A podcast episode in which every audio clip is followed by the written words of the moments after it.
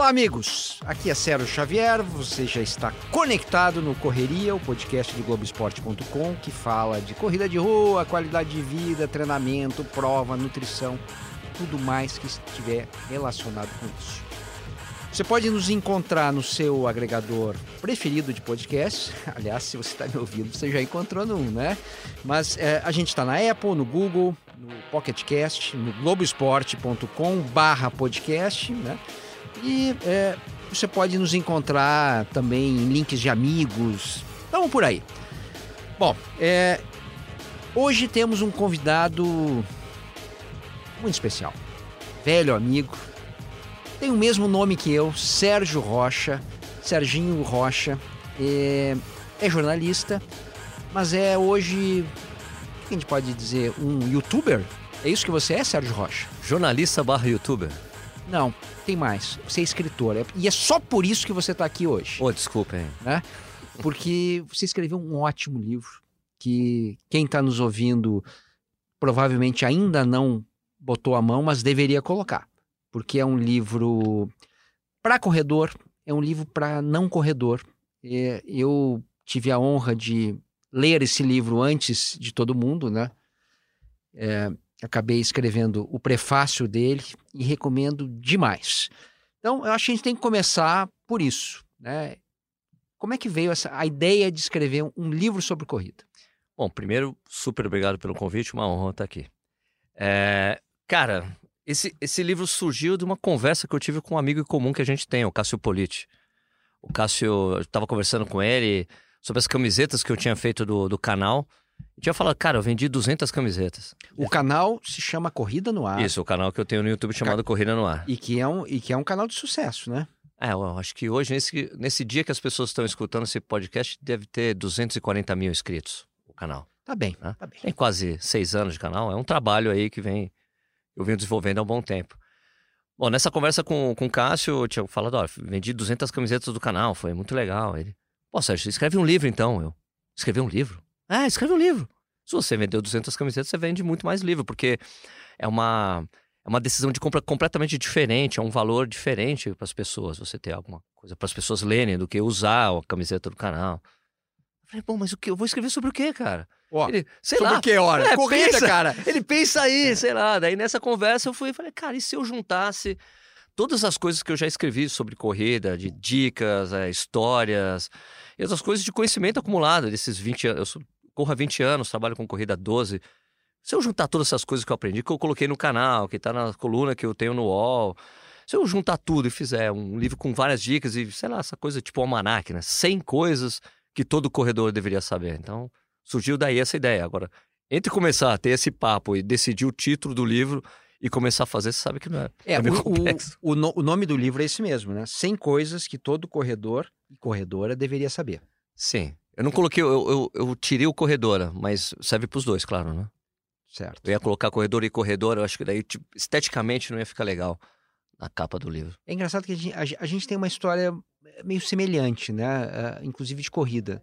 É, enquanto eu era, eu era diretor de redação da revista Runners, você era editor da revista Contra Relógio, certo? Isso. Eu, eu sou do contra, né? Porque é, eu sou do contra porque essa minha história de jornalismo é meio ao contrário. É, é uma história parecida com várias pessoas que a gente conhece nesse universo. Mas eu, é, eu jogava no, do outro lado da quadra, né? Eu, eu era editor de arte, né? Fui chefe de arte de algumas revistas. Sempre fui diretor de arte, trabalhei com diagramação. Mas em todas as revistas que eu trabalhei, ah, eu sempre ficava amigo dos jornalistas, né? Porque eu, tinha, eu sou filho de socióloga, meu pai era engenheiro, mas com um lado humanista muito grande, então eu sempre gostava de conversar com jornalistas porque era um papo sempre muito bom, né? De conhecimento e tal.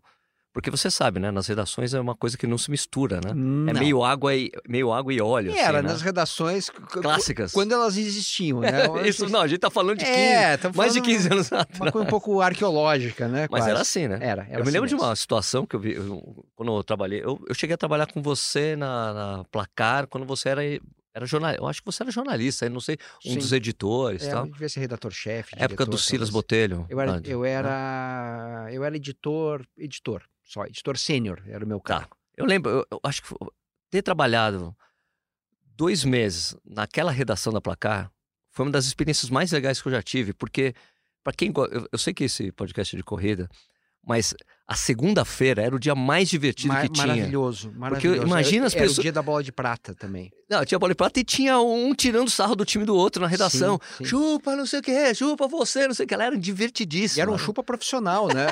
não era um chupa amador, assim, né? Era sensacional. Foi uma, foi uma experiência incrível. É... Então, daí eu fui, sempre fui essa coisa de ficar é, em cima dos jornalistas, sendo amigo. E daí, na, na, quando eu trabalhei na revista Bravo, eu pegava, eu, eu, sou músico também, né? Quase, quase virei músico profissional, né? Naquela encruzilhada da vida, decidi Tocando ser um cara. mesmo? Guitarra. Guitarra. Toco violão e guitarra. Eu toco violão desde os cinco anos. É, eu chegava na, na, editora de música, escuta, é, esse CD aqui é legal, tem que falar dessa banda, essa banda é boa, blá, blá, blá, e ficava enchendo assim a paciência dela. Até que um dia ela chegou, escuta, Sérgio, vamos fazer o seguinte, escreve um texto de 500 toques disso daqui, e se ficar legal, a gente, a gente conversa agora, vai lá, senta, fica na sua. Fiz o texto, mandei ela. Olha, ficou legal, senta aqui do meu lado. Daí eu fui aprendendo assim. Uma das pessoas que me ajudou também nisso de me dar uma afinada como jornalista foi o Reinaldo Azevedo. Ele trabalhava lá na época, né? Na revista República, revista Bravo. Pois é, e, e, e é interessante, né? Porque é, nós éramos revistas concorrentes. Ah, fui cair na conta relógio, né? Se eu for ficar contando história aqui, você me segura, hein? Não, não, Por não. favor, não, hein? então, só para só não perder o fio da meada, uh, você já corria quando você entrou na, na Contra-Relógio ou você começou Sim. a correr depois que entrou na revista? Eu comecei a correr em 1998. Aquela coisa clássica de querer perder peso. Sim, sim. e eu tinha uma história, é, uma história clássica da família da minha mãe, que tem vários problemas cardíacos. É, a família da minha mãe é meio amaldiçoada, assim. Se você fica sedentário, acontece alguma coisa com você. Eu decidi começar a correr. né? Só ninguém me avisou que eu ia ficar 20 anos correndo, depois não ia parar mais. Bom, E eu, tava, eu trabalhava na Isto é Gente na época, era chefe de arte, e eu tinha me lesionado. Eu falei, eu vou fazer um projeto gráfico para Contra-Relógio, uma revista que era, tipo, nunca quis desmerecer ninguém que fazia a revista, mas achava o visual da revista muito feio, antiquado. Eu falei, vou fazer um projeto gráfico, fiz um projeto gráfico, mandei pro Tomás. Falei, olha, se você gostar, a gente conversa. Tomás, o dono da revista. Tomás né? Lourenço. É. Se você gostar, a gente conversa. Ele respondeu, vamos conversar. Daí acabei de trabalhar. É, eu tinha e- acabado de fazer a minha primeira maratona, né? E é interessante, né? Porque aí a gente ia se cruzando e eu, eh, e eu percebia que a conversa do Sérgio era uma conversa diferente. Ele não olhava a corrida do jeito mais tradicional, né? Você estava sempre procurando um viés diferente. Eh, eu lembro uma época que você corria descalço, né? Ainda corro. Ainda faço meus treinos descalços, adoro, cara. Adoro. É uma sensação de liberdade incrível.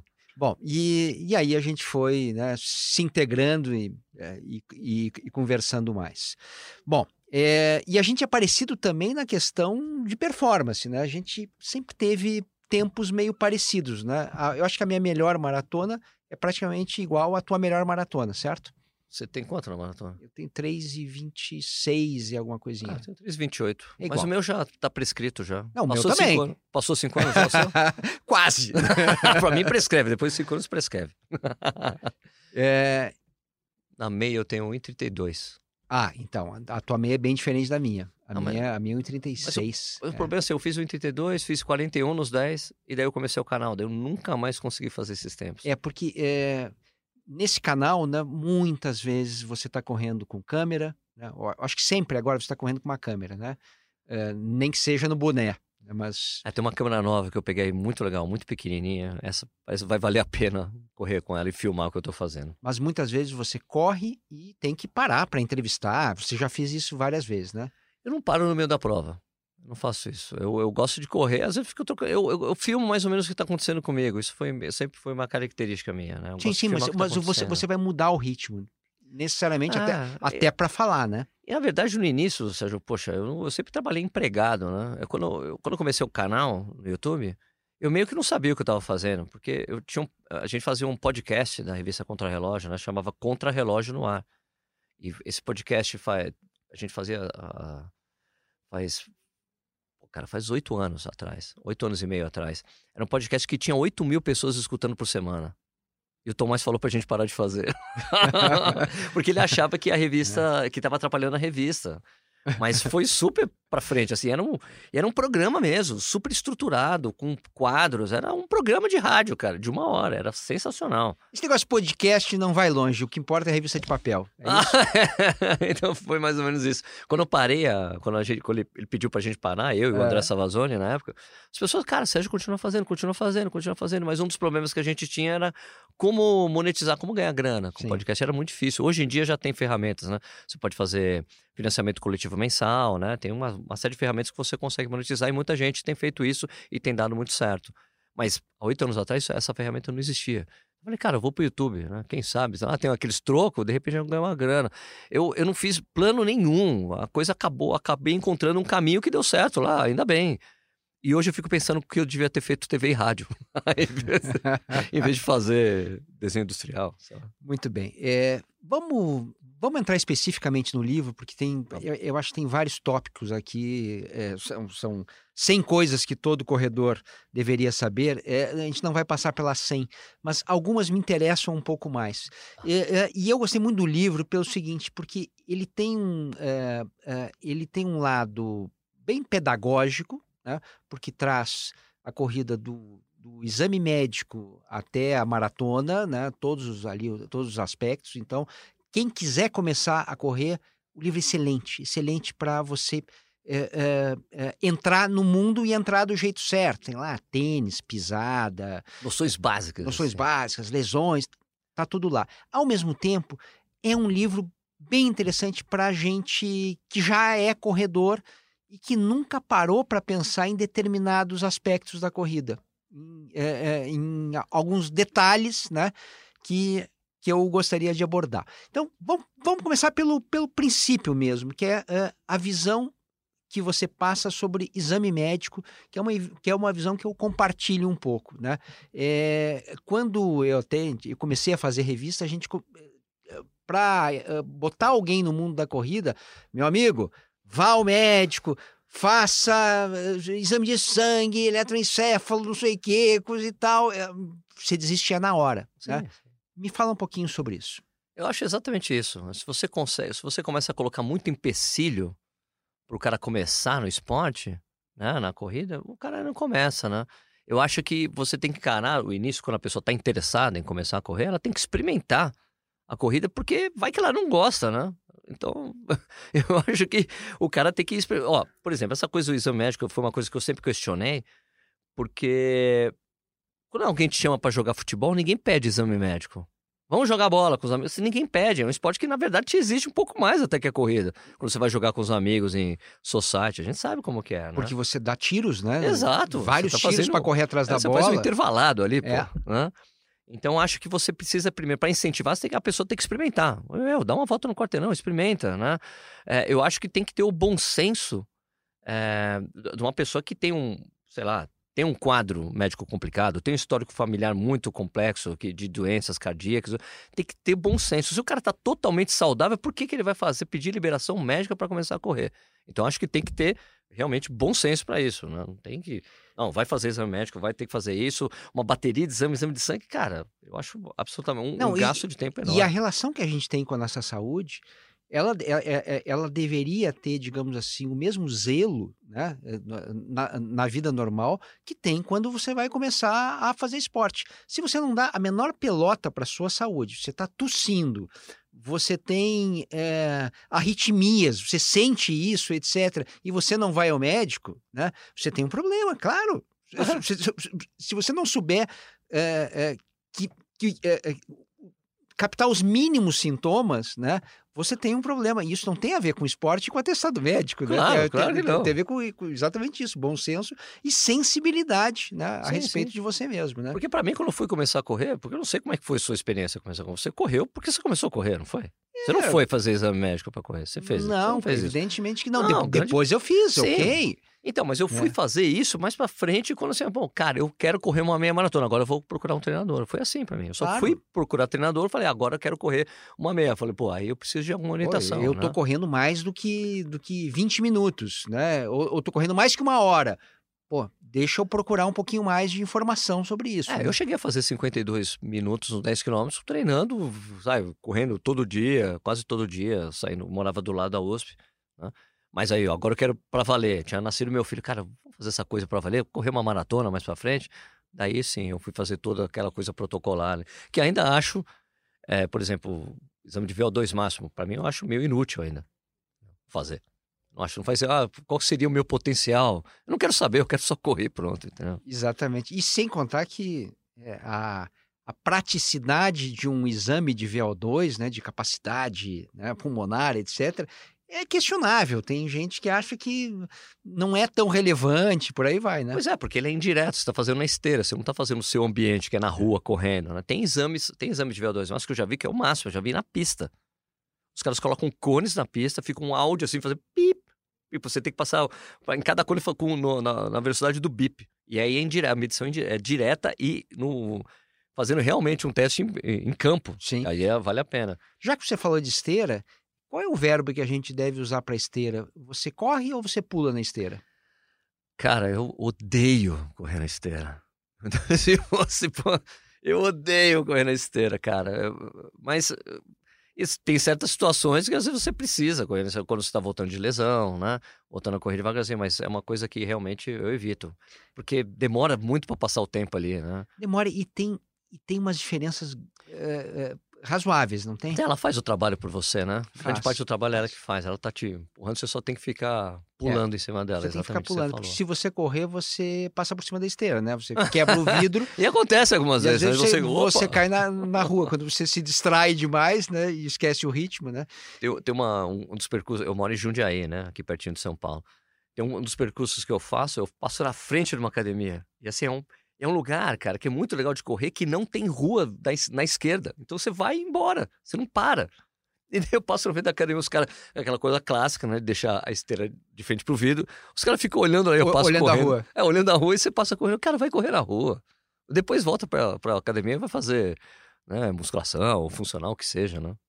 Pois é. é. na, na categoria assuntos desimportantes do livro, né? É, tem, tem, coisa fundamental, né?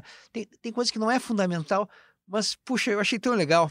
A história, por exemplo, de você está numa prova e aí tem um poço de hidratação.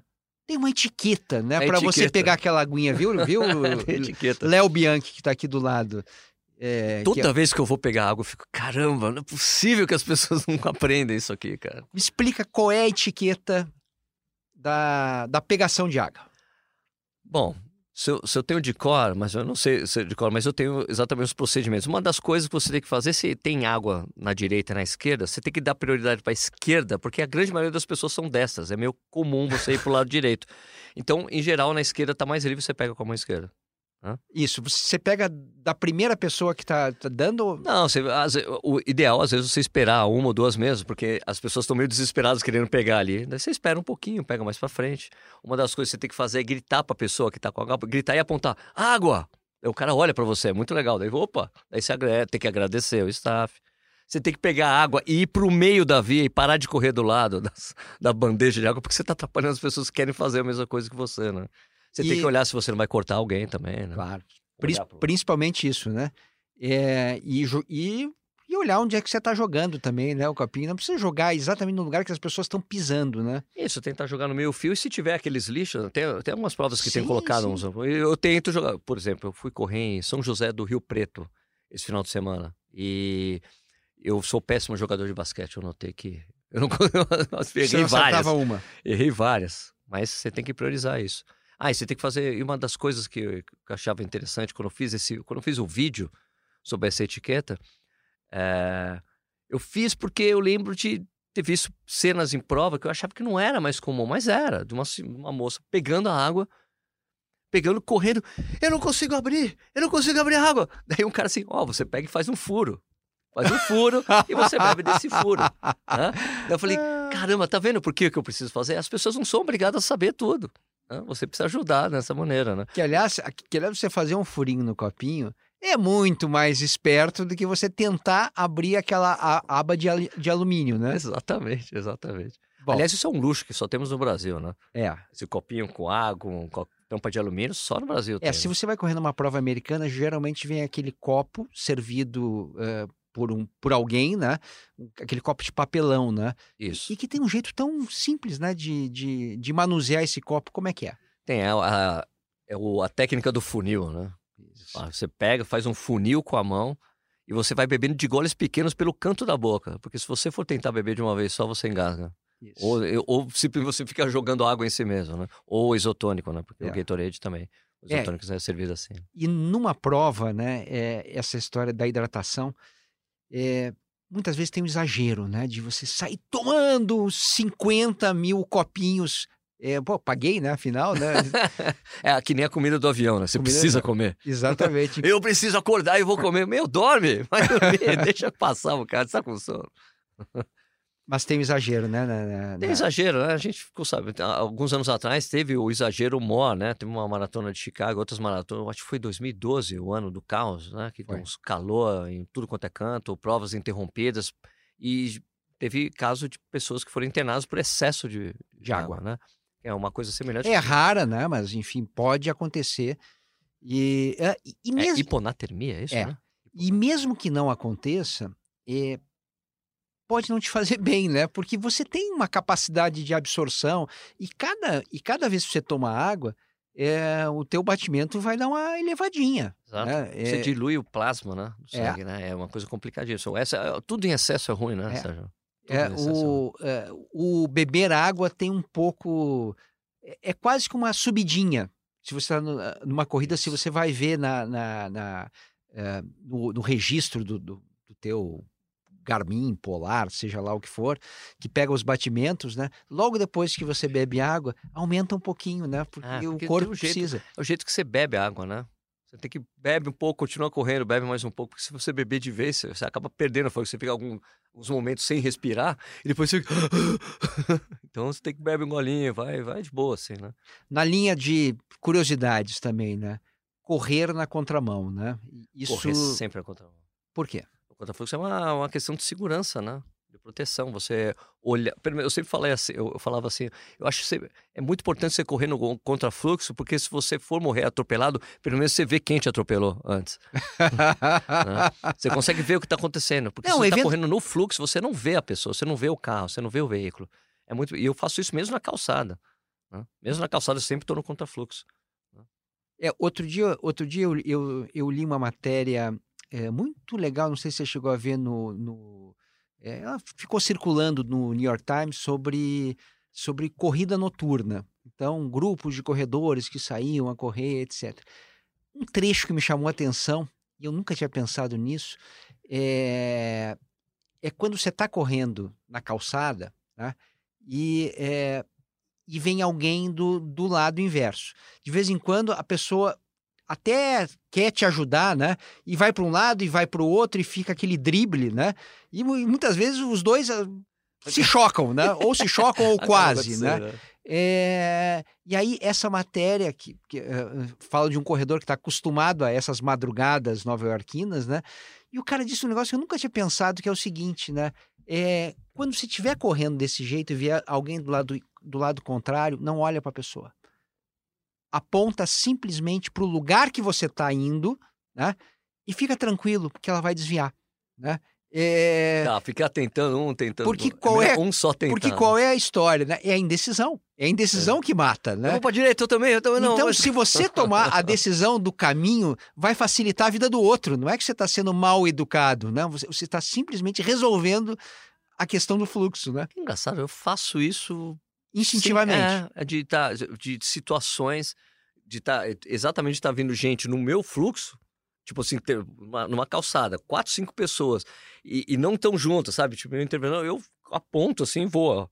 Tipo, aponto e, e agradeço, sabe? Ô, dá licença, eu vou por aqui, obrigado, sabe? Exatamente. Você resolve pela pessoa. Se ficar na, na- na- se ficar na da gentileza, vai, vai dar ruim. Eu né? faço isso com ciclista também. Às vezes, quando eu tenho que ir pra rua e tá vindo o ciclista aqui, o ciclista tem que fazer o fluxo. Isso. né? Porque, até por causa do código de trânsito, né? Eles Claro. precisam fazer no fluxo.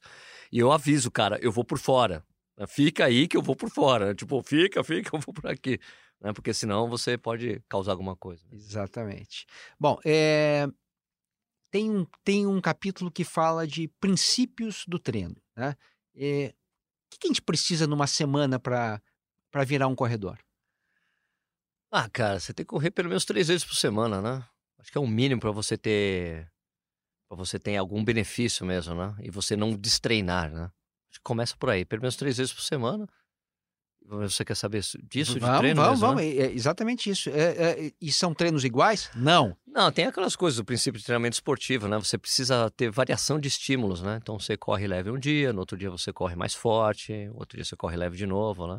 Intervalado. De... É, intervalado é o princípio de adaptação, né? Você faz aquilo, você faz aquele esforço forte, o corpo tem que se adaptar àquilo, depois no outro dia você vai lá e corre devagarzinho. O corpo, pô, gostei, legal. Aí vai aumentando sua capacidade, né? Aumenta a velocidade e tudo mais. Né? Planilha. Planilha, assim, eu acho que só precisa quando você quer mesmo se tornar um corredor para valer, né? Você ter um treinamento sistematizado é importante, né? Se você quiser melhorar, vai ter que ter planilha, né? Precisa, mesmo que seja de aplicativo, de celular, de revista, de livros, de treinamento, né? O importante é você ter um. você seguir uma, uma certa orientação, né? A coisa do treinamento, eu não acho que o treinador de corrida seja absolutamente essencial, né? apesar de eu sempre ter treinador. Eu não acho essencial, uma figura essencial. Mas ele faz diferença quando você tem um, um, bom treinador. Porque, como em qualquer profissão, né, tem bons e maus profissionais. Né? Então não adianta, às vezes, o cara ter um treinador que o cara não é bom. E daí funciona, né? Então, se você tiver um bom treinador, ele vai fazer diferença, principalmente aquelas horas que você está na dúvida se está funcionando ou não o treinamento, se, se dá para mexer, se você teve uma alteração na sua rotina que você precisa mexer na rotina de treinamento, o treinador te ajuda nisso, né? Então, certo. Mas a planilha, o treinamento sistematizado, né, mostrando direitinho o que você tem que fazer todo dia, ajuda muito a você estabelecer uma, uma rotina mesmo, né? Porque se você treina o que está na sua cabeça, é, você às vezes simplesmente não vai correr, ah, não, hoje eu não quero correr 10, eu vou correr 15, não, 10 eu vou correr 5. Né? Você não está seguindo treinamento algum, né? É, eu gosto muito da ideia da, da planilha móvel, da planilha flexível uma ideia geral, digamos assim, olha, tá. nessa semana eu acho que eu tenho que fazer mais ou menos isso. Que dia eu vou fazer, que horário eu vou fazer, vou respeitar 100% cada dia? Depende. Depende às vezes do, eh, da temperatura, tá quente demais, então eu não vou fazer o treino nessa intensidade porque a temperatura tá me dando uma outra realidade, né? Sim, sim, sim. Essa coisa de você saber ouvir o corpo, né? Você saber entender o que está acontecendo e ler, conseguir ser capaz de ler as situações que você está vivendo no dia ou numa prova, né? Você adaptar, né? Sim. Coisa que eu falei esse ano em Berlim. Eu não li a situação e pff, deu, deu ruim. Aliás, você falou em Berlim. Quantas maratonas você tem nas, nas costas? Cara, não sabe que eu não faço contas? Mas uma vez que eu parei para fazer conta, eu tinha umas 15, eu acho. Não, não é muita coisa, não. É. Não é para 20 anos de corrida? Pouquinho menos que uma por ano. Ah. Mas esse ano, tipo, me les... eu ia, fui pra, pra, fui pra Londres me lesionei antes. Daí tive, não deu, não deu pra correr Londres. E daí em Berlim deu tudo errado no dia da prova, no dia bom. O que, que é tudo errado? Cara, eu, eu, tinha, eu tinha feito uma meia maratona muito boa em Buenos Aires. Daí fui para Berlim super esperançoso, né? Super esperançoso que ia dar tudo certo. O treinamento estava muito bem. Eu fazia muitíssimo tempo que eu não chegava tão bem preparado para uma maratona. Na largada, larguei. Quando passou o primeiro quilômetro, eu olhei no relógio 5 para 1 falei, cara, não, eu tô fazendo força demais para estar 5 para 1. Mas eu vou ficar no plano. Esse foi o meu erro. Eu devia ter falado. Você não tá escutou ruim, o corpo. Ah, não, se tá ruim o 5 para 1, vamos segurar, Sérgio segura aí, não é dia hoje, fica de boa e faz uma prova legal. E não foi isso, eu tentei. E, e aí você quebrou fui... em que momento? Ah, não, depois do quilômetro 15 eu tive ânsia de vômito. Parei, Ih, vomitei, vomitei três vezes. Daí, como eu conheço bem a prova, chegou no 21, fui embora. Fui, peguei o metrô, fui embora. Tá certo. Bom, você acabou de citar meia maratona de Buenos Aires. A gente tem uma sessãozinha aqui, hum. que é a prova dos sonhos.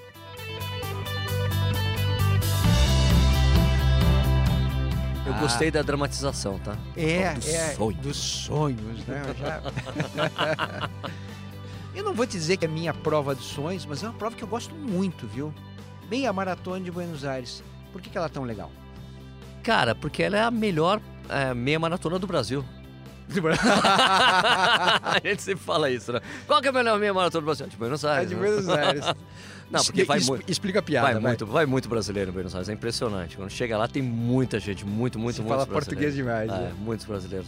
Eu acho uma prova legal pra caramba. Eu acho que desde o ano passado, quando eles anteciparam em duas semanas, a... Tá, é, tá agora em que momento do calendário? tá em agosto, Agosto. meia, e setembro a maratona. Eles anteciparam duas semanas, tanto a meia como a maratona, porque o ano passado foi as Olimpíadas Uni- Universiadas, se não Isso, foi lá em Buenos Aires. Foi em Buenos. Aires, então eles tiveram que antecipar a meia e a maratona, e a temperatura foi tão boa. Os caras bateram o recorde na meia e na maratona. Os caras, vamos Opa, deixar aqui. Tá aí uma boa ideia, assim, né? Vamos deixar aqui, né? Então antecipou, então a, a probabilidade de você pegar uma temperatura não tão legal na maratona é é quase improvável, né? Porque em setembro ali é uma delícia. E, e a meia em agosto é uma garantia de temperatura friozinho ideal, ali, né? cara. É, nós estamos ainda no largando de Palermo, certo? Sim, continua no mesmo lugar. É, esse ano teve algumas modificações no percurso, mas ele é basicamente o mesmo. Você, você, você larga da- da- ali do parque aquele, né? É dos Bosques de Palermo, perto Bosques do Palermo. estado do River, né? do- do- E daí vai ali, né? Você pega- Federico Alcorta, você- vai lá pro Você centro, pega passa, aquele viaduto pega o viaduto na volta, né? Você, Tá. você, vai, você vai pela Federico Por Alcorta baixo. e daí você sobe a 9 de julho, passa até, vai, entra na Casa Rosada, não tem obelisco, Casa Rosada, você faz um retorno, passa pelo obelisco novamente e você faz o retorno, você passa pelo trecho que é o trecho mais feio da prova, porque ali você vê a realidade argentina, que você vê as favelas que tem né, em Sim. Buenos Aires, quando você, você vê as comunidades, né? as vijas. Exatamente. Você passa por cima do viadutão, né? Que parece é uma via elevada e que você vê. Parece ali, um né? minhocão, né? Exatamente. E daí você termina o, minhocão, termina o minhocão de Buenos Aires, você passa ali do lado do aeroporto, você retorna, passa o viaduto, que sempre ficou o Marcos Paulo na subida do viaduto. ali. Marcos Paulo Reis, Exato. né? lendário treinador. Exato. É, e, e é interessante porque é uma prova. é, eu acho que prova boa de, de, de rua é aquela que, que você corre e. Puxa, eu conheci um pouco da cidade. Né? É, é, isso tem na meia de Buenos Aires, né? Tem na meia de Buenos Aires, você conhece bem a cidade. Agora, é uma coisa que eu acho que falta muito aqui no Brasil. Muito, São Pa- muito, Como muito. você tem uma maratona em São Paulo que não passa pela Avenida Paulista? É. você não, você não, você não privilegia os pontos mais turísticos de São Paulo. Eu acho para mim uma maratona em São Paulo tinha que largar da Avenida Paulista e ir até o Ipiranga, Claro. Palácio do e depois volta, sei lá, inventa uma coisa. Esses percursos pré-determinados não dá.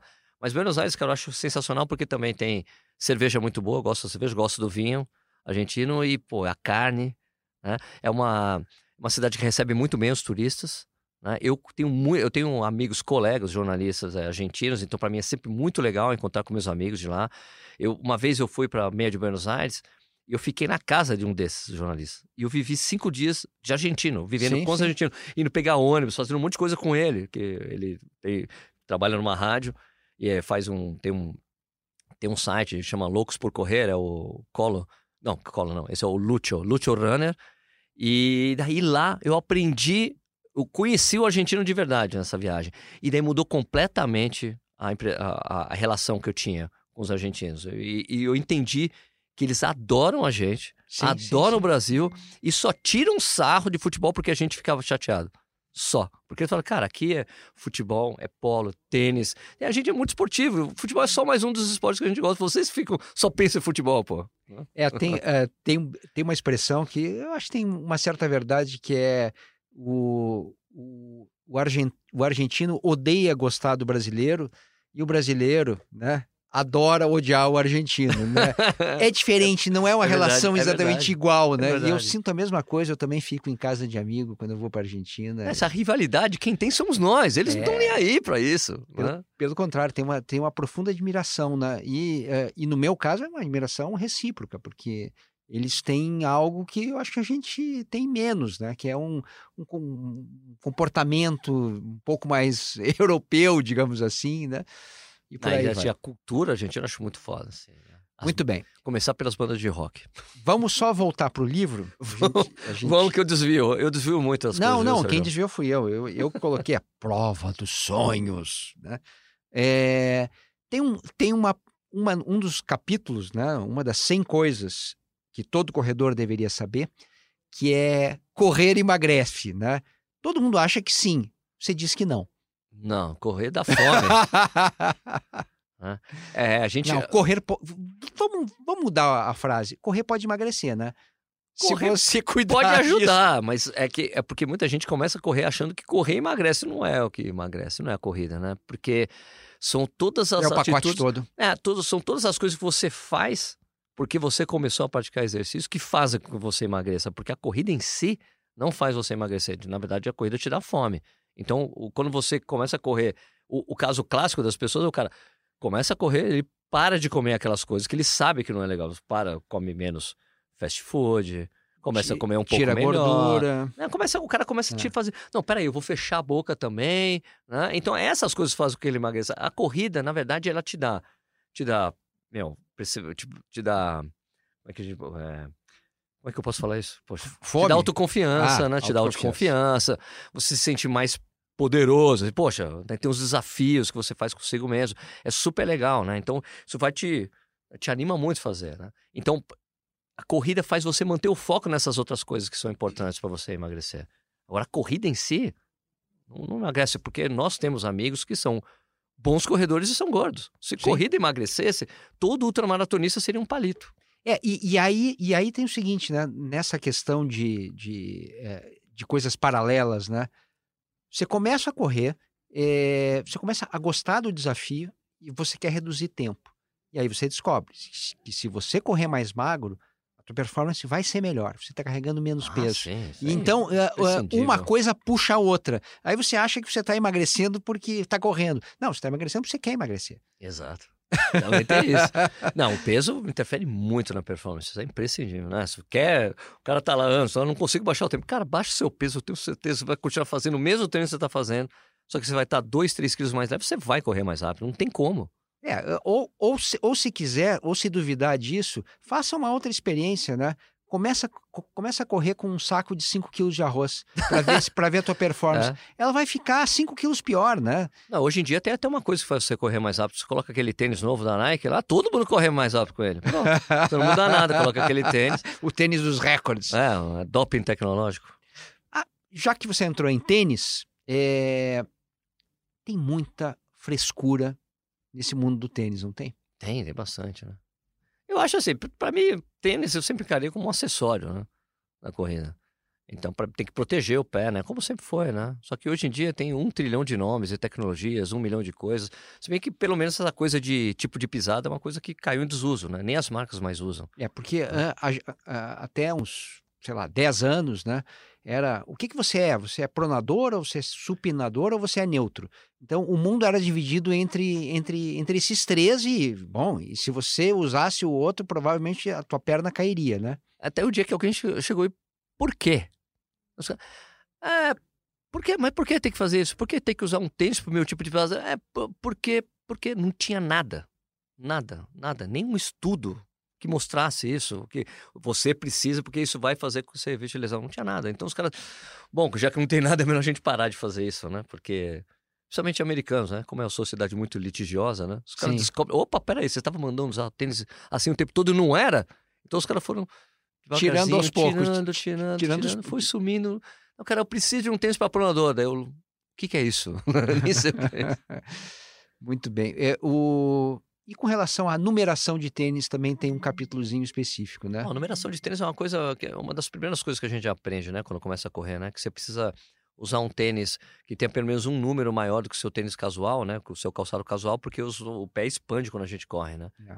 Então, se você estiver usando um tênis justo, o pé vai expandir e daí vai machucar, né? Vai dar bolha, você pode perder unha, né? Que é muito comum. Unha É, machuca o dedo. Eu, eu, tenho, eu tenho um problema bem específico. Eu tenho que usar dois números acima. Dois números? porque é, eu tenho, eu tenho um pé muito gordo. É um, é um, Um pé, pé que não é gordo. grande, é um pé gordo. Um pé gordo. É, Um pé exato. obeso. um pé obeso. Né? É- e, aí, e aí o que, que acontece? O, o- o principal dessa, dessa história da expansão é justamente é o tênis ficar te apertando dos lados ali, machuca, fica vermelho, bolha, Exato. coisa e tal. Então, eu preciso. fricção, né? Fricção, Isso. né? Aí eu coloco um pé que. é, Um, é, um, um número que fique legal. Aí eu vou ver o meu dedo do pé. Fica lá na, na lua. Né? Fica dois, três É, dedos assim então, sobrando. então eu sou um corredor palhaço. É, Você já experimentou outro tipo de amarração? Não, Porque é, muda muito. isso, muda muito. isso sem amarrar, Sérgio. É, Só Só. sem amarrar. É, é, Só de colocar, assim? é, só de é, calçar? é um- é um pé obeso. O que, que eu vou fazer? né? Cara, que interessante. Deixa eu ver isso. Deixa eu ver esse pé. Muito bem. É, E descalço? Você, você andou correndo e hoje ainda dá os seus trotinhos descalço? Sim, cara, eu acho Qual é que... a lógica e não te machuca? Olha, eu, eu passei uma época correndo bastante descalço. né? Inclusive, o nosso amigo Cássio Político, quando, quando a gente não se conhecia, ele ficou assustado quando me viu correndo na, no Ibirapuera. Ele estava correndo com aquela vestimenta completa de corredor Nutella, assim, né? Sei. Manguito, pernito, meia de compressão, todo, todo paramentado. Tênis eu- mil reais. E eu passo ali correndo descalço. Tchá, tchá. Me lembro dele, olhando, o que, que é isso? Mas eu acho que é uma maneira mais natural de correr. Para mim é um, é um jeito de eu rever a minha técnica. Então, às vezes, quando. Muitas vezes na, na pista eu faço os treinos de tiro descalço mesmo. Pra ver se tá tudo bem, se eu tô correndo direito. Porque quando você tá correndo descalço, você não. Na pista, principalmente quando você tá fazendo tiro, você tem que se concentrar e não ficar muito com, o- com o pé no- muito tempo no chão. Porque Claro. senão machuca o pé. Se você, se você tenta se empurrar. Então você tem que. Meu, é levantar o joelho, né? Empurrar. E outra, então. não, não dá nem pra pensar em correr batendo calcanhar, né? Não dá, o seu corpo Machuca mesmo não demais, deixa. né? É, não, o corpo não deixa você fazer isso, né? Porque não tem muita lógica, né? É, A corrida são saltos sucessivos, né? Então, se você pensar em coisas que você faz saltando, você nunca usa o calcanhar. Por exemplo, pular corda, descer escada, subir escada, você não bate o calcanhar. Você tá no muro, você pula do muro pro chão, você não vai com o calcanhar, porque vai machucar, você Claro, sabe disso. claro. Então, seu corpo faz com que evite isso. Então, você tem que tentar sempre evitar o primeiro contato com o calcanhar, né? Muito bem. Estamos chegando no final. Eu quero saber como é que eu. Mas nem começamos ainda. É. Como é que eu vou fazer para comprar 100 coisas que todo corredor deveria saber? Você vai lá no site do Corrida no Ar, né? corridanoar.com.br, tem a aba ali loja. E você pode colocar também na, na descrição desse, desse podcast o link, depois eu passo para você. O pessoal pode clicar, Muito bem. né? Custa 49 reais mais frete. E também nas, nas feiras das grandes provas eu pretendo estar ali vendendo também o livro e autografando caso a pessoa queira, né? Mas De repente, tem. não quero me comprometer. tem, é, nem sei que dia a gente está hoje, o que você está escutando, mas é, tem lançamentos previstos? Ou tinha já? Eu não sei o Então, verbo Assim, ó, usar. o lançamento oficial dia 14 de dezembro, na Velocitar em São Paulo, na, na Velocitar Pinheiros. É, eu devo, devo ir na Pampulha, ou já fui para Pampulha, dependendo do dia que você fizer. Você tem que trabalhar com presente, passado e futuro. E eu pretendo fazer uma tour de lançamento do livro em lojas especializadas de corrida para encontrar com as pessoas, né? Que é, que é isso que eu vou fazer na Velocitar. Então eu queria fazer o mesmo com as, com as privilegiar as lojas pequenas de, Muito bem, falamos aqui com Sérgio Rocha, meu amigo, escritor, podcaster, é, youtuber e, e, sobretudo, um, um corredor e jornalista. Valeu. O Correria é um podcast que tem a produção e edição de Leonardo M. Bianchi. Daqui a duas quintas-feiras tem mais um Correria no ar. Um abraço a todos!